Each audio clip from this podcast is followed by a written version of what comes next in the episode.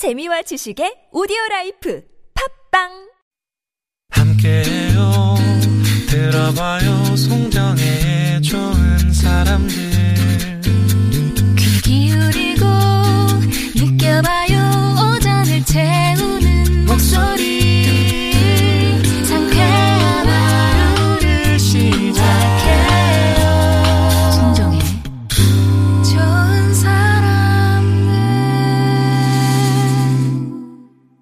좋은 사람들 송정혜입니다. 3부 시작합니다. 오늘 화요일 김영미 변호사의 맞춤법을 함께하고 있는데 조금 전에 이제 코로나 3차 재난지원금 과 이제 사칭 주의하시라 이런 얘기를 전해드리면서 아까 공동사업자 물어보셨거든요. 6123번님이 공동사업자시면 대표자 1인에게 해, 저기 이, 이 재원 재난지원금을 드린다고 합니다. 그리고 이제 공동 대표일 경우에는 2월 1일부터 이게 신청받아서 지급이 된다고 하니까 참고해 주시기 바라고요. 네. 아, 지급 시기에 있어서 많이 헷갈리신 것 같은데 일단 문자 메시지를 받으신 분들은 음. 바로 신청해서 바로 지급받으실 수 있고요. 그다음에 25일부터는 실외 겨울 스포츠 시설, 그다음. 부대 업체, 숙박 시설, 그다음에 연말연시 특별 방역 대상 시설이 있잖아요. 음. 그리고 그 1월부터 10일 1월에 개업한 업체 중에 추가되는 소상공인 네, 그렇죠. 이분들이 25일부터예요. 네, 네, 네. 그리고 1, 2차 안 받으셨고 신규로 이제 신청하시는 분들도 25일부터 신청을 하셔야 되는 거고요. 예.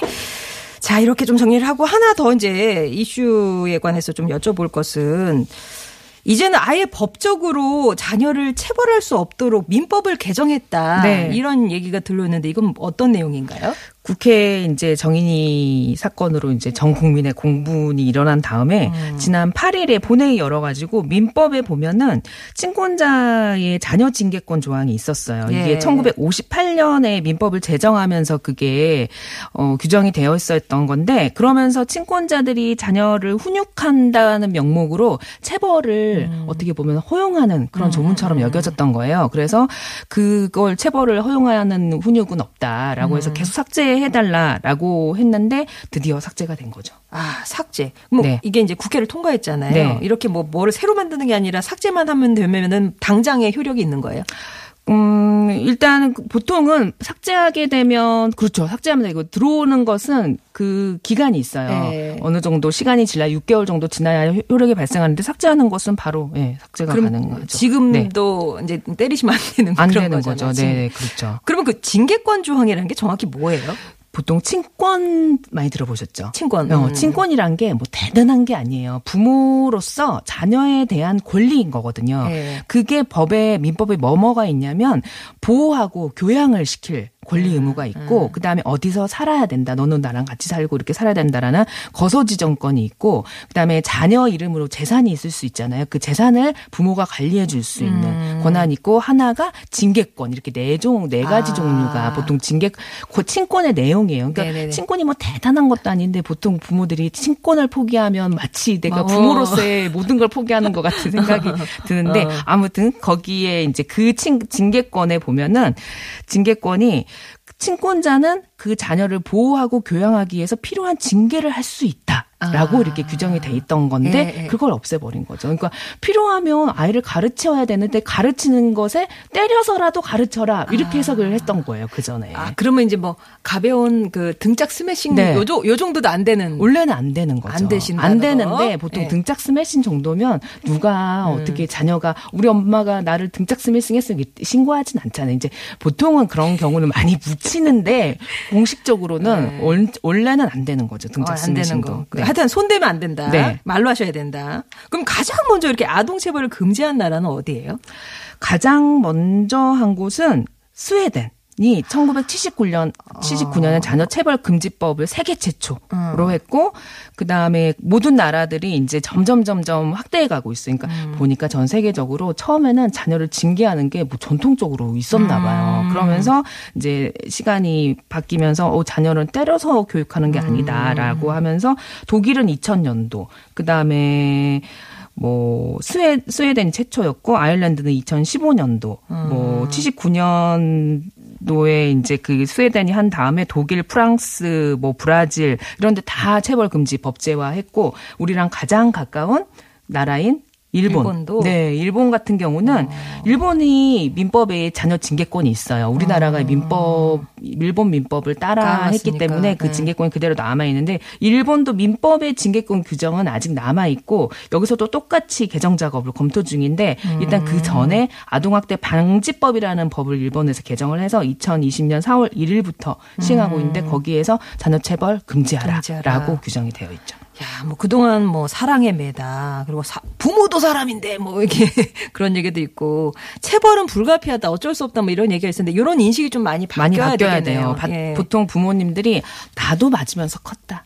아, 우리 맞아. 부모님이 맞아, 나를 맞아. 이렇게 때리지 않았으면 나는 엇나갔을 것이다. 막 네. 이런 인식이 아직도 사로잡혀가지고 음. 자녀들도 본인의 생각대로 키우려고 하거든요. 근데 요즘 아이들은 아시잖아요. 너무 다르잖아요. 우리 네. 때랑. 그래서 요즘 아이들에 맞춰서 교육을 해야 되는 거고 요즘 아이들은 맞으면서 크질 않았어요. 학교에서도 안 맞는단 말이에요. 우리 음, 때는 맞았지만. 그래서 학교에서 안 맞으면 당연히 다른 아, 사람들이 자녀 자, 자기 자녀 한 대만 때려도 화가 나는데 왜 나는 음. 내 자녀를 마음대로 하냐는 거죠. 절대 때려서 훈육하는 건 안 된다는 겁니다. 네. 정말 헬레나님의 말씀대로 사랑의 매는 역사에 이제 남게 되겠네요. 그럼요. 사랑의 매는 없어요. 그냥 없어요. 매예요. 네. 그냥 매는 사랑의 매라는 건 없다. 네. 자. 이렇게 아, 어, 최근에 이슈가 됐던 법들 좀 소개를 해드렸고요. 그러면 이번에는 청취자 여러분이 배심원이 돼서 판결을 내려주시는 코너 예, 진행을 해보도록 하겠습니다. 그 전에 교통정보 갔다 오라고요. 예, 서울시내 상황입니다. 강소라 리포터. 네, 동부간선도로 성수 방면 도봉 지하차도 안 3차로에서는 작업을 하고 있고요. 월계 1교를 조금 못 가 1차로에는 추돌 사고 나서 처리 중입니다. 이 때문에 도봉 지하차도부터 월계 1교까지 정체입니다. 강변북로 일산 방면으로 영동대교 지나 1차로에 지금 막 사고 났습니다. 처리 중인데 부근 혼잡합니다. 조심히 지나시고요. 구리 방면은 행주대교에서 양화대교 구간, 서강대교에서 한남까지 정체입니다. 올림픽대로 김포 쪽은 동작대교 지나 5차로 작업하고 있어서 부근에서 속도 떨어집니다. 지금까지 서울시내 정보였고요. 이어서 고속도로 상황입니다. 한나 리포터. 네, 버스에서 보는 TV, yapTV 방송 협찬으로 전해드립니다. 영동고속도로 강릉 쪽으로 광교터널 안 1, 2, 3차로에서는 블랙아이스로 인한 사고가 났다는 제보가 들어와 있습니다. CCTV로는 사고 현장 확인이 어려운 상태인데요. 현재 광교터널 앞두고 정체되고 있습니다. 지금은 4, 5차로와 연결되는 오른쪽 광교터널 이용하는 것이 보다 수월하겠고요. 북수원 나들목 지나신 분들은 감속 운전하시기 바랍니다. 광주 대구간 고속도로 광주 쪽으로 담양 2터널에서는 승용차 추돌 사고가 발생해서 1차로 막고 처리 중이고요. 서해안 고속도로 목포 쪽으로 영광나들목을 약 2km 못간 지점 1차로에서도 승용차 추돌 사고 처리 작업하고 있습니다. 경부고속도로 부산 쪽으로 동대구 분기점 3, 4차로에서는 화물차 추돌 사고 처리 중이라 사고 지점 앞두고 1km 구간 정체입니다. 버스에서 보는 TV, yapTV 방송 협찬이었고요. 계속해서 국도 상황도 알아봅니다. 송수정 리포터. 네, 인천에서는 문해미를 통해서 수도권 제1순환고속도로 진입하기가 어렵습니다. 대공원앞 지하차도에서 장수 나들목까지 밀리고요. 39번 국도 화성에서 평택 방면으로 도 속도가 떨어집니다. 화성 양로교차로에서 자안교차로까지 서행하고 43번 국도 수원에서 바란 쪽으로는 화성 왕림교차로에서 덕리사거리 이전까지 시속 20km 안팎입니다. 동남 지역 3번 국도는 이천 방면으로 성남 대원나들목에서 광주 중원터널까지 밀리고요. 반대 성남 쪽으로는 광주 직동나들목에서 중원 터널까지 서행합니다. 경기도 교통정보센터였습니다. 네, 김영미 변호사의 맞춤법 이어가겠습니다. 어, 청취자 여러분이 배심원이 대해서 판결을 내려주시는 코너예요. 사건 들어보시고 여러분이라면 어떤 판결을 내릴지 의견을 보내주시면 되는데 오늘의 사건 변호사님이 소개해 주시죠. 네.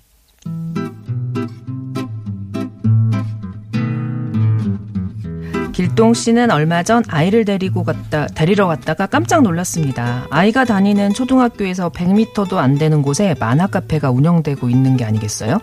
어릴 적 만화 가게에 갔다가 부모님 선생님께 단단히 혼이 났던 길동 씨 만화 카페에 들어가 봤습니다. 아니나 다를까요? 선정성, 폭력성이 가득한 19금 성인 만화도 버젓이 자리 잡고 있고 구석구석 눈에 잘 띄지 않는 공간도 보이고요. 어른 아이 할 것 없이 누구나 이용할 수 있는 것도 마음에 걸렸습니다. 결국 교육기관에 초등학교 앞에선 만화 카페를 영업할 수 없게 해달라고 민원을 넣었는데요. 초등학교 바로 앞 만화 카페 열어도 될까요? 이전이 오를까요? 요즘 애들 가뜩이나 책은 안 읽고 만화만 보려고 그러던데 학교 바로 앞에 만화 카페 생기면 뭐가 좋겠어요? 폭력성, 선정성 가득한 성인 만화들도 많던데 아우 다른 데도 많잖아요. 초등학교 앞은 안 됩니다. 아니 만화 카페가 어때서요? 자꾸 성인 만화 갖고 뭐라 그러시는데 저희가 잘 관리하면 되잖아요. 초등학교 앞이라서 안 된다는 건 부당합니다.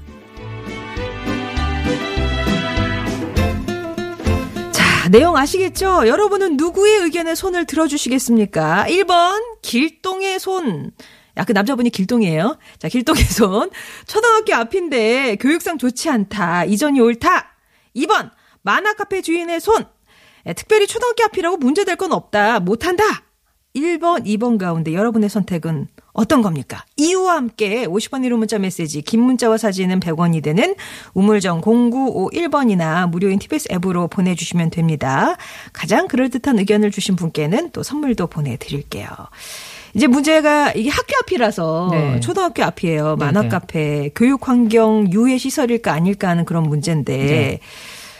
어, 이 교육 보건 환경 구역이라는 게 있잖아요. 네. 제가 찾아보니까 뭐 이제 넓게는 직선거리, 학교 경계에서 직선거리를 200m 범위 안인데 절대 보호 구역이 있습니다. 네. 그거는 학교 출입문에서 어, 직선거리로 50m까지. 근데 이, 이 만화 가게는 100m예요. 100m. 100m죠. 100m. 그러면 어쨌든 보호 구역 안에 있는 걸로 보이는, 보입니다. 네. 음. 사실 이제 이 사건이 민원으로 시작을 했습니다만 서울의 한 교육지원청이 공식적으로 이제 소송을 한 사건이라고 네. 하더라고요. 네. 그러니까 학교 학교 아, 이제 그 주변에 학부모가 민원을 제기하니까 교육지원청에서 보니까 어 맞는 거예요. 학교 음. 출입문으로부터 직선 거리 50m, 그다음 학교 경계 경계면 되게 넓잖아요. 음. 경계로부터 직선 거리 200m까지 안에는 어쨌든 이런 그좀 유해 시설을 못 하게 되어 있는데 만화 카페도 보면은 거기에 포함이 되더라고요. 네. 그렇다 보니까 여기에서 이제 교육지원청에서 이, 이거를 취소를 한 거죠. 음. 그러니까 이제 이 만화 가게 업주가 어 교육지원청의 처분은 부당하다라고 음. 해서 행정소송을 낸 사안입니다. 그러니까 이제 교육지원청이나 길동지 생각은 이게 네. 이제 초등학생들의 학습과 교육 환경에 나쁜 영향을 준다 이렇게 판단해서인 거잖아요. 네, 그렇죠. 근데 이제 법원이 그거에 대해서 이제 어떻게 생각을 하느냐. 네, 이게 이제 답이긴 한데 네. 이게 일반 시민들이 어떻게 생각하는지 이게 저는 되게 궁금해요. 그러니까 지금 네. 만화를 어떻게 네, 네, 생각하느냐에 네. 따라서 학교 조금, 주변에 만화 가게가 이렇게 있는 게 음. 어떤 의미로 괜- 아이들에게 괜찮을지 어떨지 우- 우리 청취자들은 어떻게 생각할지 전호사님은. 만화책 좀 읽으셨어요? 저도 중학교 주변에 만화 가게가 있어가지고 학교 끝나면 항상 갔어요. 거의 방학간처럼 네. 매번 가가지고 거기 앉아가지고 그때는 그냥 소파에 안- 네. 있었잖아요. 소파에 앉아서 그 무협지 보고 그랬죠. 아, 뭐, 순정만 아니고 네, 네. 무협지를 하셨구나. 어, 아, 저도 이렇게 뭐 만화 가게에서 뭐, 뭐, 그 있잖아요. 황미나, 뭐, 네, 강재범. 네, 뭐 맞아요. 그래, 그렇게 막 보고 그랬었는데. 근데 어느 순간부터 약간은 만화 가게는 가면 안 되는 곳, 네. 가면 부모님한테 혼나는 곳, 이렇게 또 인식이 또 쫙. 펼쳐 있어서. 저희 때는 만화 가게에 이런 선정성이 폭력성이 있는 만화는 있을 수, 있었을 음. 수도 있지만 되게 야한 선정성이 좀 있는 만화는 학교 주변에는 없었던 것 같거든요. 19금, 성인 만화 같은 19금, 거. 네, 성인 만화 없는데 요즘은 그런 거 가리지 않고 그냥 만화 가게면 다 취급할 수 있고 예. 또 요즘은 예전처럼 만화책만 있는 게 아니라 복합 문화 공간처럼 해서 만화책도 보고 밥도 먹고 음료수도 마시는 음. 약간 이런 카페 같은 분위기 예. 이렇게 운영을 하고 있는 것 같더라고요. 근데 이제 그러니까 누구나 갈 수 있으니까 좀 네. 걱정이 되던 부분도 있고 또 24시간 운영을 하는 것도 있고 네. 관리자가 다 지켜볼 것도 아니고 아무래도 조금 이렇게 음 저기 뭐 이렇게 약간 사각지대도 있고 하니까 네. 부모님 입장에서는 좀 걱정도 많이 되고 하는 거잖아요. 네. 왜냐하면은 이제 다른 사람 자기네들만의 공간을 확보하기 위해서 뭐 커튼도 쳐놓고 음. 아니면은 반투명 유리 같은 걸로 문을 별도로 달아놓는다든지 이런 거 네. 보면은 부모님 입장에서는 헉, 깜짝 놀라 죠. 아, 그죠. 그럼 현재 그러면 초등학교나 학교 앞에 운영이 제한되거나 금지되는 업종들은 어떤 어떤 게 있어요? 어, 되게 많아요. 일단은 뭐 오폐수 시설은 당연히 안 되고요. 음. 이제 좀그 헷갈리는 부분이 뭐 영화, 비디오물 같은 그런 거에 제한 상영관 음. 뭐 19세 이상 상영관들 있잖아요. 그런 것도 안 되고 그다음에 담배 자동 판매기 이런 어. 것도 설치 안 돼요. 그다음에 당구장, 무도학원, 무도장 이런 거는 초등학교 앞에만 안 돼요. 아, 또 학교가 네. 초중고 초중고 나눠. 대학교까지 나뉘거든요. 어. 그다음에 사행행위 영업은 다 안 되고요. 노래 연습장은 초등학교 주변은 안안 돼요. 되고. 아까 초등학교가 제일 엄격하네요. 엄격하죠. 네, 아무래도 청정. 아이들이니까. 네. 네네. 그 다음에 비디오 감상할 수 있는 거기도 초등학교 주변은 안 되고요. 어. 단란주점, 유흥주점, 숙박업, 호텔업 이거는 다 안 돼요. 대학 주변까지 네, 대학까지 다안 안. 돼요? 네. 어. 만화 대업이 어 초중고 여기가 다안 되죠. 초중등. 아, 초중등. 네, 네, 네. 어. 그럼 뭐답 나온 거네요? 초중등이 안 돼. 만화 만화. 대업은 초중등, 고등학교, 그러니까 초중고가 다 안 되는 거죠. 어. 아까 어 제가 비디오 그 예. 감상할 수 있는 뭐 요즘 뭐라고 하죠? 비디오 옛날에 비디오방이라고 비디오방. 요즘 예. 없잖아요. 어. 비디오방하고 멀티방 이런 거는 아까 제가 초등학교만 안 된다고 했는데 중고등학교까지 다안 돼요. 초중고 다. 아, 그렇구나. 이게 그렇게 가서 보는 게 있고 옛날에 우리 대여만 해주는 데 있었잖아요. 그런 거랑은 또 대여- 성격이 다를까요? 어 대여 대여하는 데는 책방이 따로 있잖아요. 요즘. 어. 만약에 이런 네. 경우는 어때요? 그러니까 미, 이제 학교가 생기기 전에 그게 먼저 있었어. 네, 그 다음에 학교가 생겼어요. 네. 그런데도 그거- 철거, 철수해야 돼요? 안 되죠, 그거는. 먼저. 있었기 때문에. 아, 먼저 근데. 보통 학교가 갑자기 어느 날 하루아침에 뿅 이렇게 학교가 생기는 게 아니라 학교 예정부지라는 걸 미리 지정을 해놔요. 네. 그러니까 보통 학교 예정부지는 공터로 계속 네. 오랫동안 놔두고 그러면 뭐 사람 입장에서 아, 여기 학교가 들어올 건가 보다 하고 먼저 들어와서 그런 영업을 할 수도 있잖아요. 이 경우에도 안 돼요. 학교 음, 예정 부지였을 예정부지인 때도 경우도 안 돼요. 네. 그렇군요. 자, 이제 여러분께서 주신 의견을 조금씩 보, 보이시나요? 여- 여기 보시나요? 네네. 예, 예. 어, 일단, 예, 이쁜 이불솜님은 당연히 1번이죠. 그러니까 기동 씨한테 손을 들어준 네. 거예요. 교원 차원에서 일반 만화라고 하면 아이들의 정서상 막을 수는 없지만 성인 만화나 폭력성 만화는 더더욱 영업을 하게, 하게 해서는 안 됩니다. 그러니까 제발 공무원들이 발로 뛰셔서 공무 일을 해주시라고 예, 불똥이 이제 공무원들한테 또 가셔 갔네요. 예. 예. 그리고 신유사랑님은 만화도 책 아닌가요? 어, 요즘은 핸드폰 게임에 젖어 있어서 만화책에 대한 제한이 있어야 되지 않을까? 아, 저도 세모로 답을 드리고 싶다. 그죠. 헷갈리죠. 네. 네. 1994번님은 저는 1번에 한 표요. 만화방이 학교 멀리 있어도 가래들은 찾아가겠지만 그래도 눈에 자주 띄게 되면 호기심이라도 쉽게 갈 수 있겠죠. 그래서 그런 곳은 멀리 있는 게 맞다고 생각합니다. 아. 라고 하셨네요. 이게 이제 견물생심이라고 어, 그렇죠. 보면은 가고 싶고 네. 그런 마음이 있으니까 7197번님은 우리는요 뭐 성교육 같은 거 제대로 하지 못하면서 너무 예민하게 반응하는 것 같습니다. 학교에서부터 체계적으로 교육을 하면 만화 카페 정도는 괜찮다고 생각해요. 저는 음. 만화 카페 주인에게 한 표.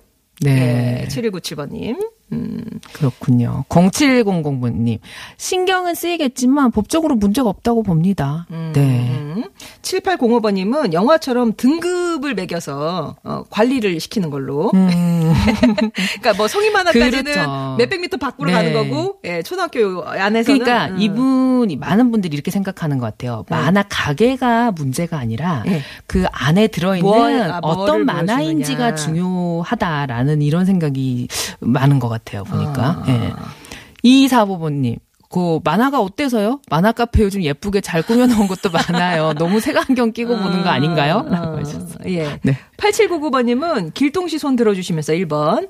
유사 집회도 집회입니다. 예, 아, 예, 하여튼, 도사, 도서관에서도 만화 안 빌려줘요. 뭐든 할 수 있는 환경이 중요합니다. 라면서, 예, 안 된다. 이런 네. 말씀이신 것 같고요. 맞아요, 맞아, 맞아. 그 책방 빌리는 데서 진짜 만화는 안 빌려주고 그 만화로 된 뭐 역사서 이런 거는 빌려주죠. 네. 아, 그러니까 대부분 이제 의견들이 보면 어 그러니까 아까 교, 저기 저 변호사님 말씀하신 것처럼 뭐 네. 카, 만화 카페의 어떤 그 공간의 문제가 아니 그 안에 무엇이 있느냐 네. 내용물이 그게 선정적이고 폭력적인 그런 게 뭐 많이 있느냐 이제 네. 이런 것들로 해서 따지셨는데 네. 1번 2번 쪽으로 보자면 1번 손을 많이 들어주신 것 같아요. 네.